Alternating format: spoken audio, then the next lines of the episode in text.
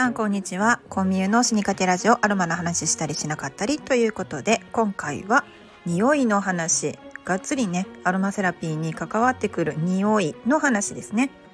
先日ですね、図書館を利用しまして、えーと、匂いの時代という本を借りてきました。で、これですね、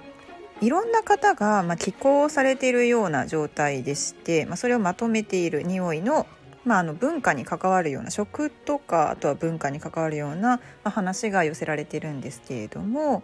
これ面白いんですよね。まあ、ちょっと最初に読んだだけで結構面白かったんですが、その関東伝をね、半田さんという方が書かれているんですけど、この文章がめっちゃ面白かったんでご紹介させていただきます。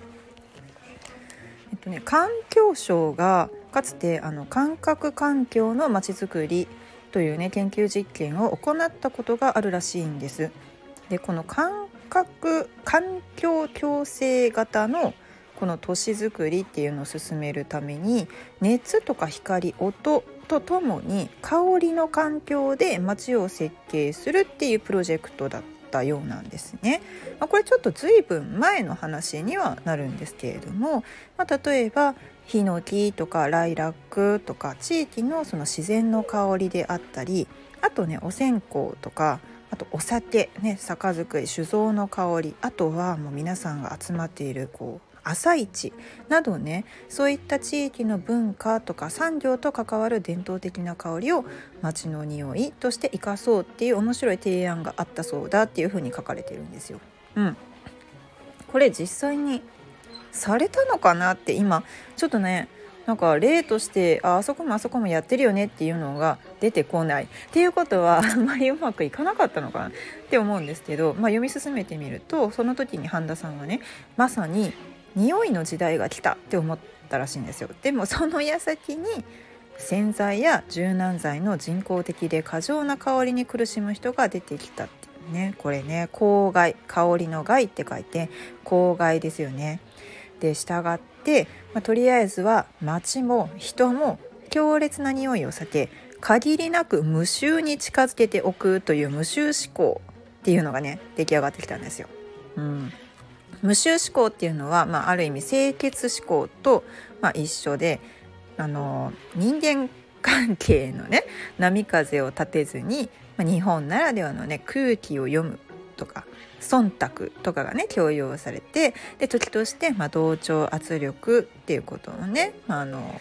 強要される、まあ、この社会的風潮とねシンクロしているように思われるっていうふうにね書かれているんですよ。いやー、ほんとそうかもしれないですね。まあ、あの日本のいいところでもあるんですよ。その周囲の方々への気遣いがまず第一に来る。うん、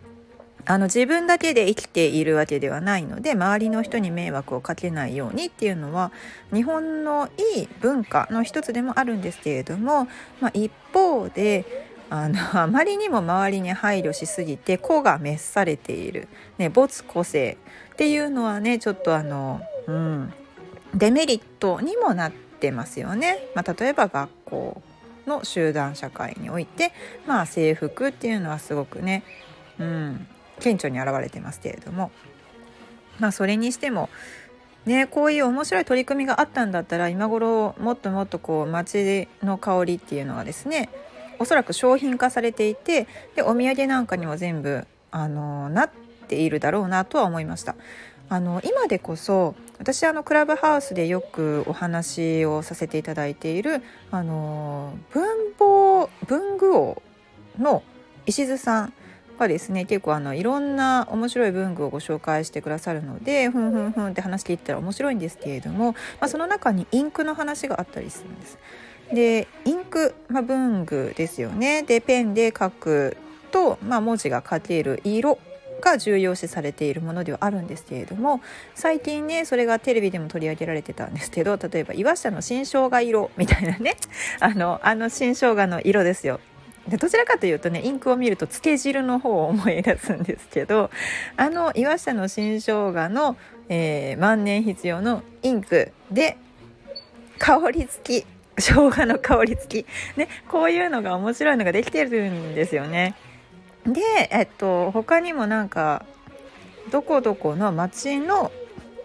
イメージをしたインクっていうのが売られていて、まあ、こういったものはですね、このなんだなんだっけえーとそう感覚環境のまちづくりっていうね、まあ、政府がやろうとしていたことと、まあ、方向性としてはね合っているとは思うんですよ。ただあの残念なことにこれあの政府が、まあ、町おこしとして、まあ、感覚環境のまちづくりっていうプロジェクトでやったものではないだろうなっていう、あの民間の、まあ、地元の企業さんとかがね、試行錯誤して作り上げてきたんじゃないかなと思います。まあ、こういうのを見ると本当に民間のね、あの即断即決即実行ってこうあのゼロびょう思考の赤羽雄二さんもおっしゃってますけれども、そういうあのスピーディーにね物事を解決したりだとかプロジェクトを進めていく力というのはすごい大事になってきますよね。もう本当 エスエヌエス の時代なんだから、できたらすぐに出すなんかもうそれが事故するんじゃないかどうかっていうのを考えて考えて事なかれ主義で物事を進めていこうとすると、まあ、何も始まらないよねっていうところもありますよね。うんまあ、とはいえその香りの害公害に関しては、まあ、化学物質過敏症の方々だとね本当気失ったりとかするレベルなんですよ。本当近くにその香りがあるだけであのぶっ倒れてしまう。あるいはもう本当にあの油汗ね流しながら我慢しててももう文句言いにくいとかね、だってあなたのその香りちょっと臭いとか言いづらい言いづらいな言いづらいけど、うん、あのそのつけている本人自体は良かれと思ってやっていること身だしなみの一つとしてやっていることかもしれないですよね。うんまあ、香水にしてもそうだし化粧品は例えばその髪の毛のですね、まあ、ヘアフレッシュナーみたいなね汗臭いよりはこうやっていい匂いをさせた方がいいんじゃないかとか、デオドラントの商品ですよね。ああいったものも結構香りがついてますよね。でもその成分のせいでちょっと苦しんでる人もいるっていうね、なんともこのうーんちょっとこう全体的にあの撲滅させるっていうのはすごく難しい問題なのかなって思います。そこでですね、私が願うことは、まあ、なるべくそういったその香りをつける際にあの合成香料ではなくてですね、まあ、できれば天然香料で、でしかもあの微香、まあ、強くないっていうことですよね、うん、強くない香りであの楽しんでいただければいいかなっていうのと、あと臭い匂いに蓋をするようなマスキングっていうね手法なんですけれども、匂いが臭いなと思ってそれを上回る匂いで消してしまえっていうことなんですけど、これだけはちょっとやめていただければなと思います。匂い混ざるとね死にそうになりますからね。はい、というわけでですね、えーと、では告知引き続いて、あの先日ですねご紹介していた、えーとごがつなのか大阪の高槻市にあるギャラリー猫福さんにてあのローズマリーの蒸留体験会をするんですけれども、こちらのイベントですね結構お問い合わせがもう来て、申し込みがですねマックスあとあと に,さん 名しか入れないんじゃないかなっていうような状態になりました。いつもよりね倍以上の席数を設けてやってるんですけれども、それでもね埋まってきちゃったっていうことがあるので、あの興味がある方はぜひお早めにお申し込みくださいということと、えーと、なんとその翌日ごがつようかなんですけれども、えーと、鶴橋にあるコワーキングスペースで